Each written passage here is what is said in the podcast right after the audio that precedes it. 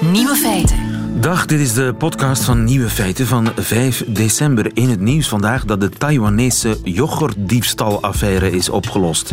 In een studentenhuis was uit de gemeenschappelijke koelkast een flesje drinkyoghurt verdwenen. De rechtmatige eigenares vond het flesje leeg in de vuilnisbak en deed aangifte bij de politie. Die de zaak meteen serieus opnam. Nadat vingerafdrukken niets opleverden, moesten alle bewoners DNA afstaan. En bingo. Het flesje yoghurt kostte anderhalve euro. Het forensisch onderzoek minstens het 500voudige. De andere nieuwe feiten vandaag. De regering valt voorlopig niet. 80% van de nieuwe HIV-besmettingen in Europa gebeuren in het oosten, vooral dan in Rusland. En ook in ons land zijn mensen opgepakt bij een grootscheepse internationale politieactie tegen de maffia. De nieuwe feiten van Nico Dijkshoorn hoort u in zijn middagjournaal. Veel plezier.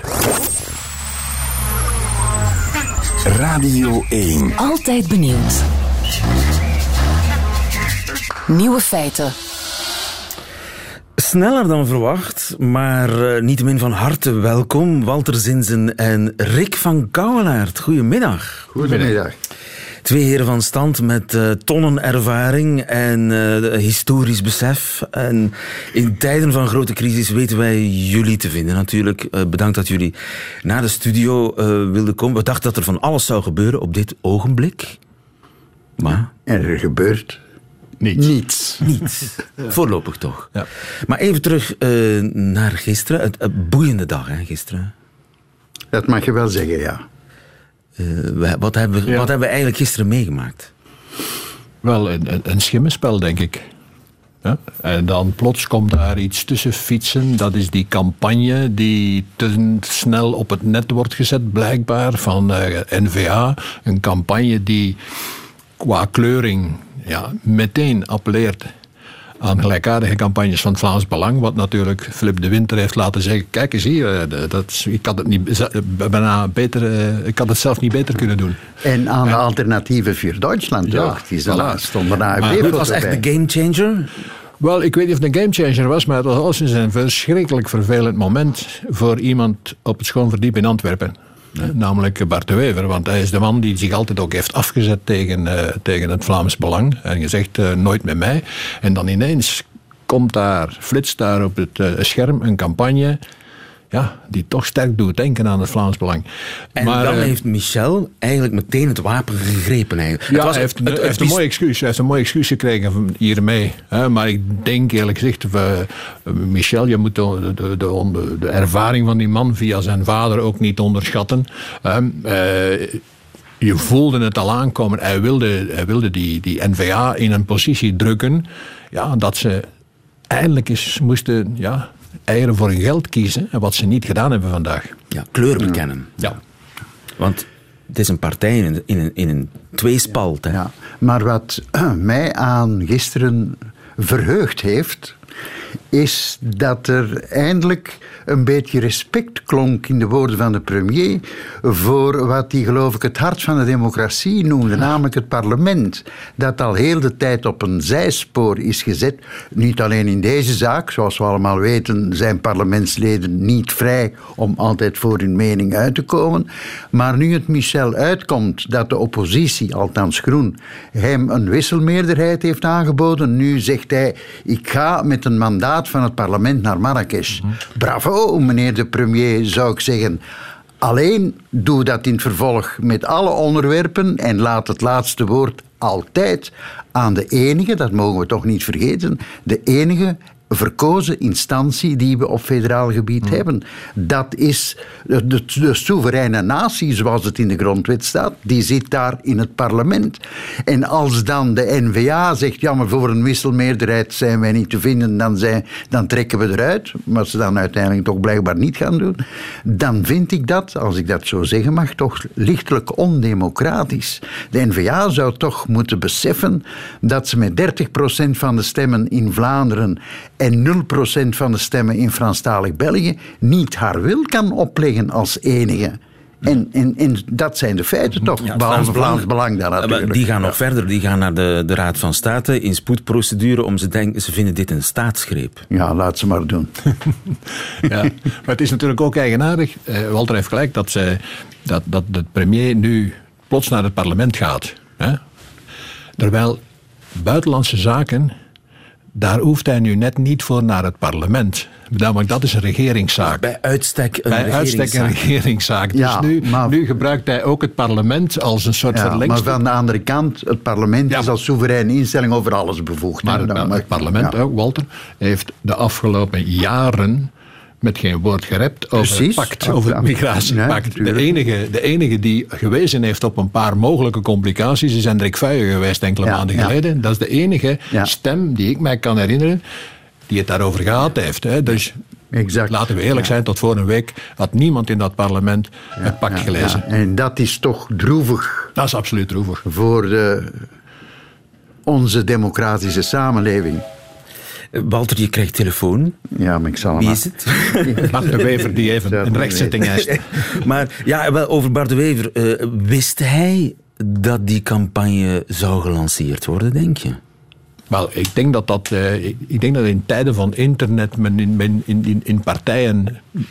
Ja, medewerkers heeft die continu bezig zijn met het, eh, laten we zeggen, het ontwerpen van campagnes van, of van tussentijdse campagnes, zoals ze dat dan noemen. Zo'n dingen worden gemaakt, die worden dan bekeken en verworpen of niet verworpen. En ja, ineens flitst dat ding op het internet. Ja, in tijden van internet kunnen dergelijke dingen gebeuren. Al geloof ik niet echt dat het per ongeluk was. Ik denk dat er echt iets klaar zat eh, om te lanceren. eh, maar Maar voor de is natuurlijk in, hun- in hun go... handen ontploft. Hè. Ja, maar denk, kun je je voorstellen dat Bart Wever die campagne eerst gezien heeft en dan gezegd heeft, doe maar, gooi maar op het net? Dat kan ik mij niet inbeelden, eerlijk gezegd. Omdat ik weet dat hij nogal, hè, hij heeft het ontelbare keren gezegd, dat hij afstand neemt van dat soort taalgebruik en dat soort eh, ja, beeldgebruik, als dat van het Vlaams Belang. Maar ik denk dat een aantal, laten we maar zeggen, onderluitenants eh, ja, hier gedacht hebben dat ze een goede daad gingen stellen. En is verkeerd uitgedraaid. Maar het gaat toch dieper dan dat, denk ik. Als je de terminologie beluistert van de tegenstanders van het pact, dan halen ze argumenten aan die mij eh, met ontzetting vervullen.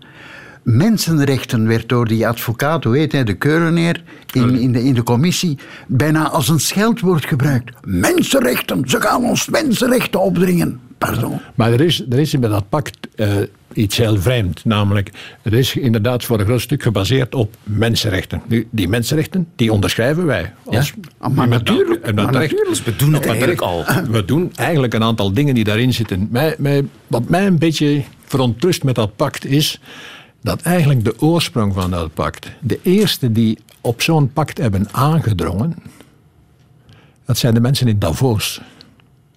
De rijke lui. De rijke lui. En Captains ik of vermoed, industry. En ik vermoed dat men op een of andere manier aanvoer van goedkopere werkkrachten ook wil gem- vergemakkelijken. En ik verwijs naar het fameuze detachering op Europees niveau, hè, waar iedereen. Men, kan, men moet maar in Brussel rondlopen om de misbruiken van de detachering te zien. Mensen die hier tegen hongerlonen op de werven werken. En waar iedereen kent die excessen en niemand doet iets. Men heeft, men heeft dit ook gewild binnen Europa, de, de, laten we zeggen, de migratie van goedkope arbeidskrachten uit Oost- en Midden-Europa. En dat is wat mij met een zekere argwaan vervult tegenover dat pact. Hm? Want het gaat niet over een vluchtelingenpact, het gaat over een migratiepact. Migratie, Het gaat niet over, uit, En dan uitdrukkelijk niet gaat het over de legale Ja. migratie. Bon, dat is in elk land meer legale migratie bij ons door, hè, door de week. Maar dan is er, ja, laten we zeggen, de illegaal irreguliere migratie.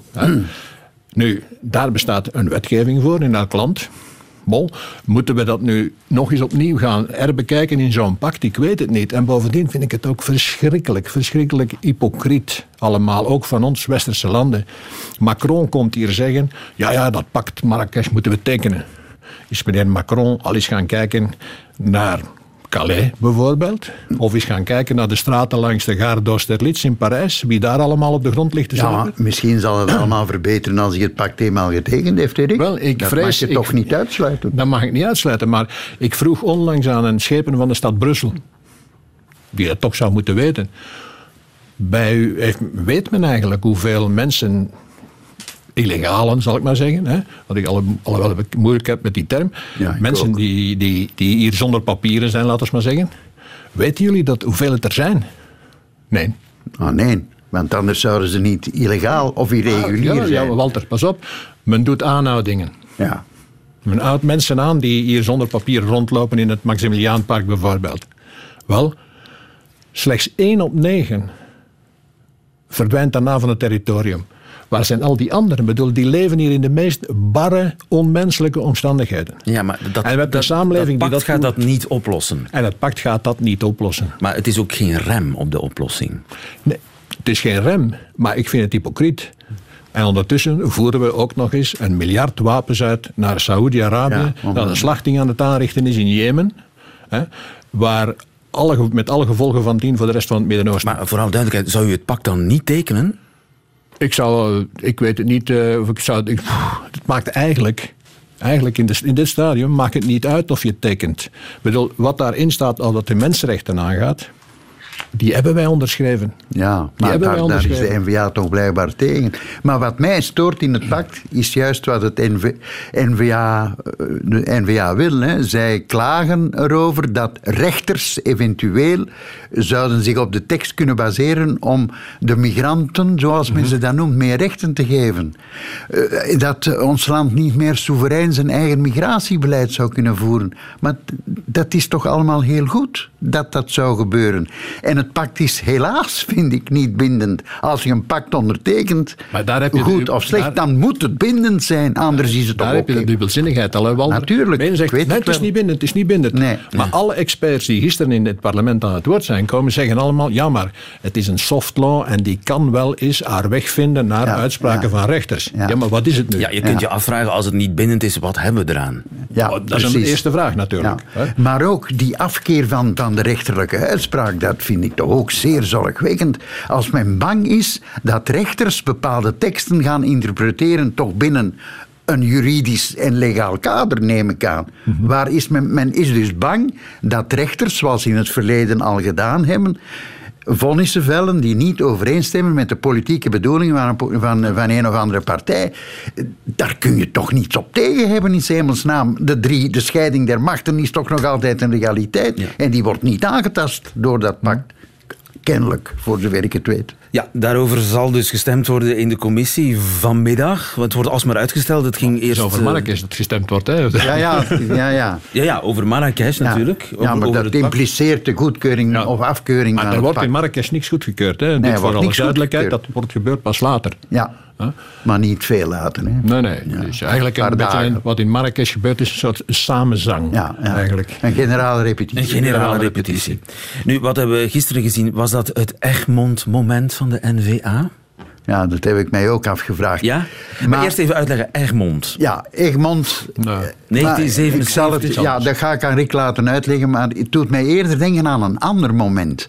Namelijk het moment dat de Volksunie, de voorloper van, eh, eh, ook zoals bij het Egmondpact het geval is van de NVA, de regering heeft doen vallen over een kwestie van wapenleveranties. Wat trouwens aanleiding heeft gegeven tot de splitsing van de wapenhandel. En de Volksunie heeft daarop de verkiezingen verloren. Het leek mij een eerbiedwaardiger thema dan dit pact, maar het is verkeerd uitgepakt. En als, u, als je zegt, is het een moment... Egmond was ook slecht voor de Volksunie, maar ik ga uitleggen wat Egmond was. Ja, eh, dan...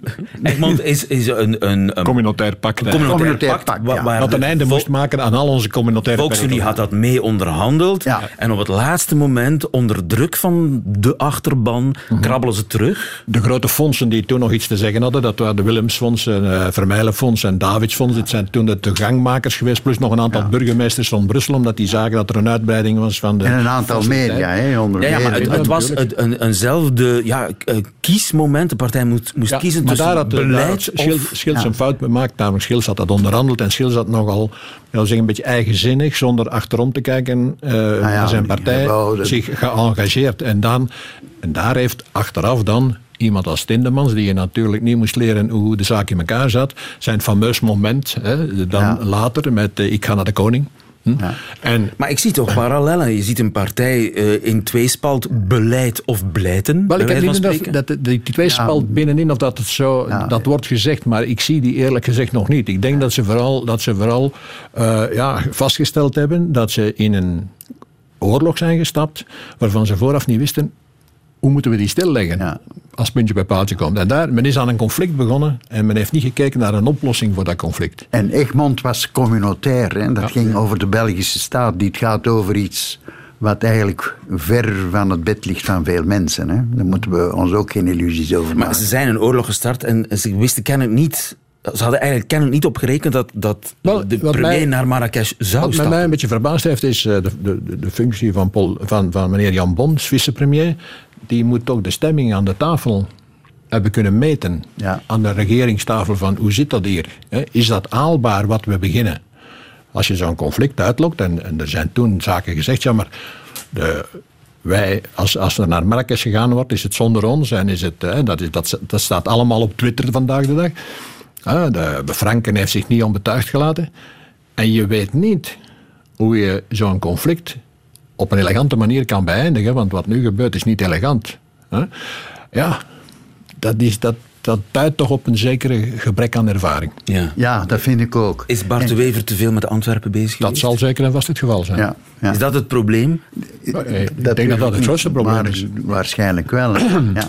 Maar in ieder geval heeft zijn eh, imago van de bijna onfeilbare tacticus en stratege, dat heeft nu wel lelijke klappen gekregen. Hè? Vooral na, na gisteren natuurlijk, na die abjecte campagne Wanneer gaan we verkiezingen hebben? in mei. Ja? Ik denk het wel, ja. Niemand wil Ja. nu naar de kiezer. Niemand Nee. is erbij gebaat, maar ook langs Franstalige kant niet. Hè. Er zijn, je voelt trouwens, in dit, in dit hele debat is het groen en ecolo die praten. PS en, en SPA Ja, ja, hoor je zijn niet, heel hè? stil. Hè. Geen socialisten te horen. Ja, en- en bovendien in, eh, in Wallonië, momenteel is de PS wat verdeeld. Hè. De Rupo heeft een beetje boven zijn beurt gepraat. Eh Magnet niet geconsulteerd voor sommige plannen, dus men is daar, daar is men echt verdeeld in de partij. Dus voor hen is het niet het moment, voor, voor eh, Charles Michel is het zeker niet het moment, gelet op de uitslag van de jongste verkiezingen. En ik heb toch niet de indruk dat de regeringspartijen, CD&V en eh, Open VLD, dat die ook zitten te wachten meteen op verkiezingen. Ik heb niet die indruk.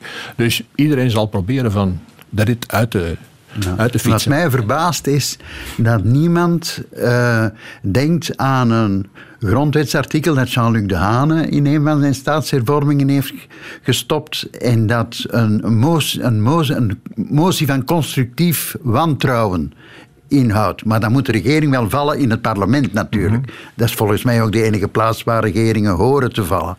En dan, als een regering valt, op vraag van de oppositie die het vertrouwen aan de huidige regering onttrekt, wat je zou kunnen voorstellen dat nu gebeurt, dan moeten ze met een alternatief klaarstaan. Met een, minstens een kandidaat, premier, die de nieuwe regering kan vormen. De oppositie? Ja, de oppositie kan, kan dat grondwettelijk doen.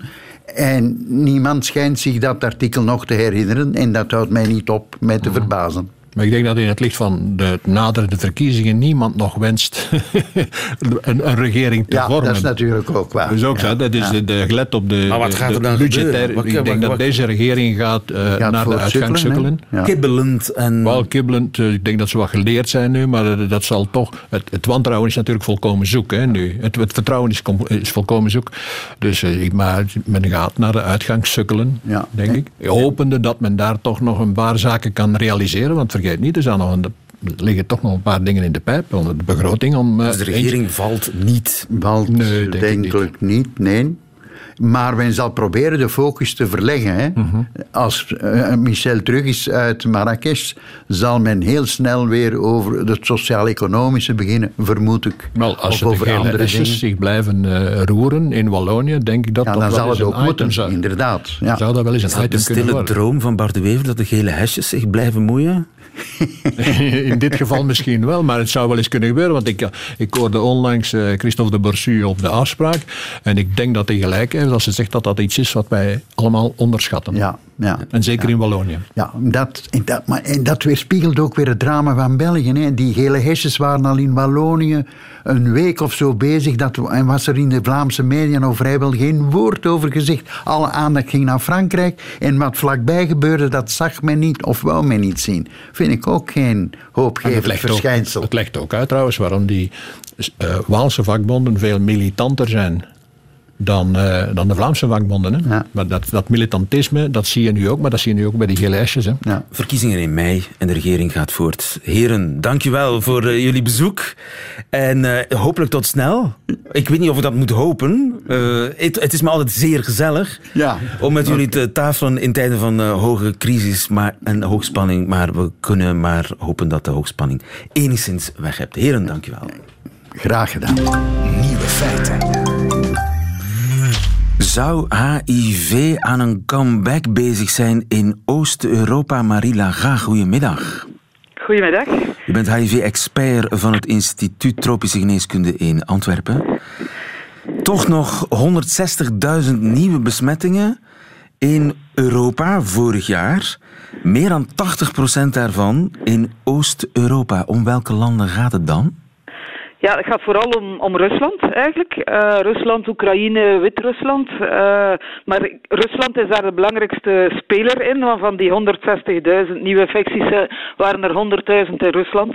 Dus ehm, dat is zeker het continent, of het land die voor het ogenblik de stijgende infecties voor een groot deel bepaalt. Het is ook het enige deel van de wereld waar we nog zo'n grote stijging zien in het aantal nieuwe infecties van HIV. En is het ooit beter geweest in Rusland? Is het een terugval?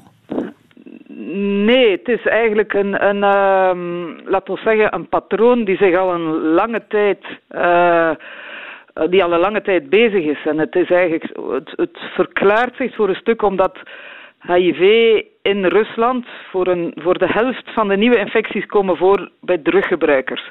Misschien toch wel zeggen dat, dat het aantal druggebruikers is is wel toegenomen. Hè. Rusland kampt met een gigantische epidemie van druggebruik. Uh, men schat dat er bijna 2 miljoen druggebruikers zijn, waarvan heel veel mensen naalden delen. Dus een belangrijke risicofactor voor het overzetten van, van uh, eh, HIV. En dus de helft van de nieuwe besmettingen gebeurt door uh, foute naalden, zeg maar, en, en de andere helft?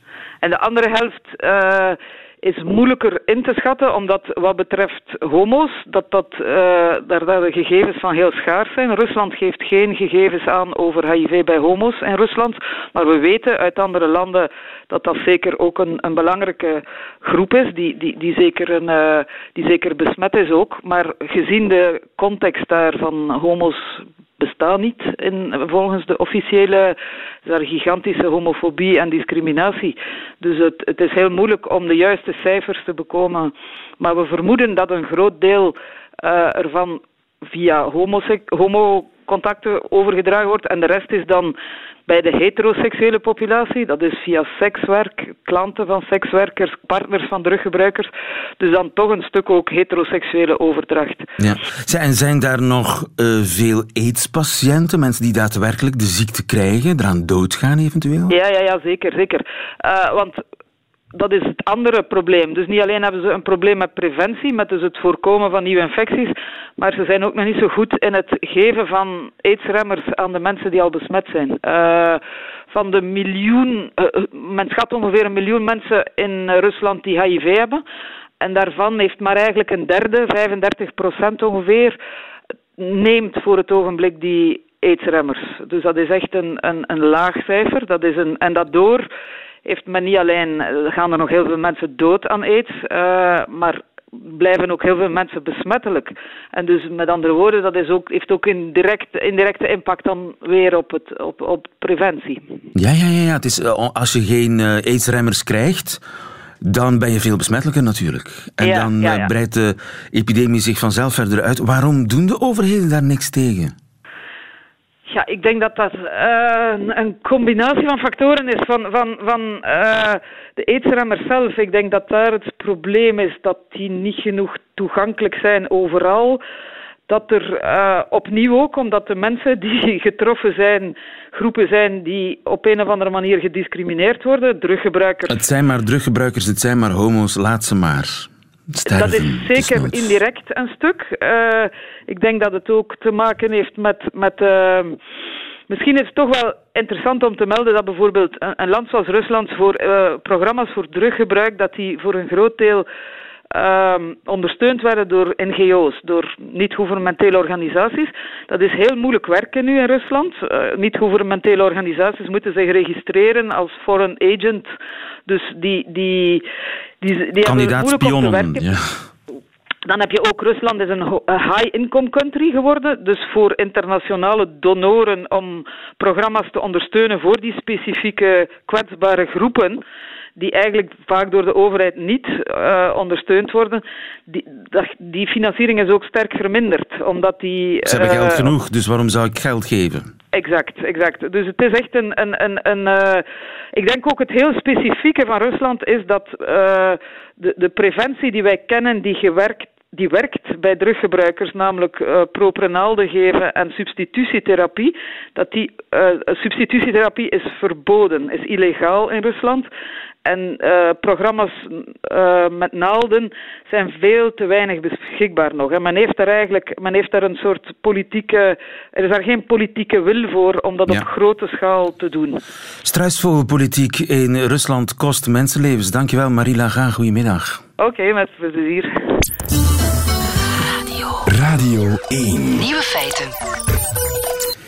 Internationale politieactie vanmorgen tegen de Drangheta, de Calabria, hoe zeg je dat, Filip Heijmans? Calabrese, denk ik. Calabrese maffia. Vanmorgen een uh, grote actie. Filip Heijmans, uh, wat is er gebeurd? Je bent onze justitiespecialist.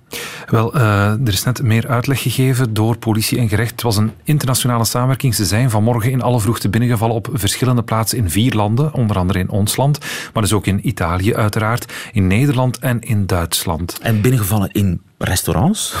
dat Waar? is niet zo duidelijk gemaakt. De, het zal allicht over restaurants ook gegaan zijn, want die Calabrese maffia, de Ndrangheta, die is ook in allerlei restaurants, maar ook in ijssalons geïnfiltreerd blijkbaar, maar ook bij mensen thuis. En ze hebben alle samen 90 verdachten meegenomen in die vier landen. Dus uh, ja, iedereen was heel trots, zo net op die persconferentie, dat ze toch denken de maffia een belangrijke slag te hebben toegebracht. En dat is het resultaat, neem ik aan, van veel voorbereiding. Jarenlang onderzoek, ja. Uh, als ik het goed heb begrepen, is het onderzoek in 2014 al begonnen in Nederland. Uh, ze hebben daar toen een Italiaans restaurant in het zuiden van Nederland uh, in, in de gaten gekregen. En ze ontdekten dat daar geld werd witgewassen, dat het ook een, een soort van trekpleister was voor Italiaanse drugscriminelen. Dus ze zijn op dat restaurant beginnen te zoeken en uiteindelijk hebben ze ontdekt, dit is heel groot. Ze hebben de hulp ingeroepen van Duitse collega's, want net over de grens dan in Noord-Rijn-Westfalen, uh, daar zijn ook drie, uh, 47 verdachten opgepakt nu bijvoorbeeld. En dus ook in ons land, in, zeker in het oosten van Limburg, dus de streek van uh, Genk, Maasmechelen, daar zaten toch blijkbaar een aantal verdachten die nu meegenomen zijn. En wat hebben die op hun kerfstok? Drugshandel. Drugshandel in de eerste plaats, ja. Dus vooral ze importeren die vanuit Zuid-Amerika via de havens van Antwerpen, Rotterdam, ook via Italiaanse havens en verspreiden die zo over Europa. En dat geld investeerden ze dan hier weer in uh, restaurants, in ijssalons. Dus, en die verkochten ze dan heel snel weer door. Op die manier wasten ze het geld wit. Er is ook, uh, dat is dan meer in het algemeen over de Ndrangheta, sprake van wapenhandel, mensenhandel waar ze zich mee zouden bezighouden. Ik zei het al, het is op dit ogenblik de grootste maffia-organisatie wereldwijd. Dus uh, ja, noem het maar op, noem maar een crimineel feit op en ze houden zich ermee bezig. En gisteren de Cosa Nostra, het kopstuk in Italië, opgepakt. Vandaag deze actie tegen Drangheta, die andere um, Italiaanse maffia. Het lijkt wel of de dagen van de maffia geteld zijn. Die indruk zou je kunnen krijgen. Hè? En, en, iedereen zei ook, dit is een heel belangrijke slag die we hebben toegebracht. Anderzijds zijn er al van die grote slagen geweest. En de maffia is een, een monster met vele koppen. En als je er één afhakt, duikt er wel ergens een andere op. Dus we gaan een beetje moeten afwachten. Nu, iedereen benadrukt ook wel heel hard van kijk, het is zo moeilijk optreden tegen die grote internationale maffia-organisaties. Die zitten in zoveel landen. Maar wij als justitie, als politie, hebben intussen ook wel geleerd hoe we internationaal moeten samenwerken. Dus wij zijn ons eigen netwerk aan het vormen tegen dat maffia-netwerk. En op die manier kunnen we veel uh, grotere impact Internationalisering werkt? Ja, dat is wel de boodschap die ze nu hebben gebracht. Van in ons eentje hadden we dit nooit gekund. Maar door die goede samenwerking kunnen we eindelijk die grote maffia-organisaties onder controle krijgen. Dankjewel, Filip Heijmans. De maffia heeft het moeilijk. Zowel een Drangheta als La Cosa Nostra krijgt zware klappen deze dagen. Nieuwe feiten. Middagjournaal. Beste luisteraars. Deze week werk ik bijna dag en nacht aan mijn nieuwe boek. Het is dan alsof ik grommend in een grot woon. Tanja, mijn vriendin, die schuift af en toe wat eten naar mij toe. Of ze zet een beker melk voor mijn schrijfkamertje en dan kijkt ze een paar uur later of ik het heb opgedronken. Ik waarschuw al mijn vrienden. Als ik zo'n vier uur s'nachts opbel om te vragen of zij nog weten wat voor schoenen ik aan had op 24 maart 2014, dan moeten ze daar niet van schrikken. Het is weer zover, ik schrijf een boek. En ik zeg expres boek. Ik zeg niet roman. In een roman verzin je dingen en goochel je met de tijd. In een roman kan je opeens iemand laten leven die al lang dood is. In dit boek kan dat niet. Mijn ouders zijn allebei dood en ik kan ze niet meer laten leven, als ik dat al zou willen. Gisteren heb ik een hoofdstuk geschreven over mijn moeder en Demis Roussos. Een onwaarschijnlijke combinatie. Demis Roussos met het lichaam van een walrus en de stem van een dertienjarig meisje. En mijn moeder in de keuken hardop meezingend, forever and ever. Toen mijn broers en ik het huis leeghaalden waarin mijn ouders ooit hadden geleefd, vond ik de LP van Demis Roussos. Ik beschrijf in het boek wat ik daar allemaal bij voelde en dacht. Nu u dit hoort, zit ik een hoofdstuk te schrijven over mijn verblijf in de Franse stad Metz, waar ik met Tanja een tentoonstelling over de Velvet Underground bezocht. Een van de gelukkigste dagen in mijn leven. En de volgende dag slaat het noodlot toe, niet zoals in een roman, maar het echte noodlot. En daarom vind ik het fijn, luisteraars, dat ik nu even met u kan praten. Ik spreek deze tekst in om half elf ochtends. Als u er naar luistert, schrijf ik het hoofdstuk waar ik het meest tegenop zie. Wat ik u wil zeggen, luisteraars. U helpt mij zo vandaag. Ik ben even uit het donker gestapt en in het licht spreek ik met u. Ik zou u voor geen goud meer willen missen. Het is fijn dat u allemaal zo gelukkig bent, of dat u in ieder geval uw best doet. Ik wens u allemaal zo'n dag als in Metz. En ik wens niemand wat er de dag daarna gebeurde. Ik ben er en u bent er. Dat is genoeg. Ik wens u een hele fijne dag. Ik ga nu proberen op te schrijven wat ik al zo lang niet op durf te schrijven. Ik begin zo waar een beetje op een echte schrijver te lijken. Als dat maar goed gaat.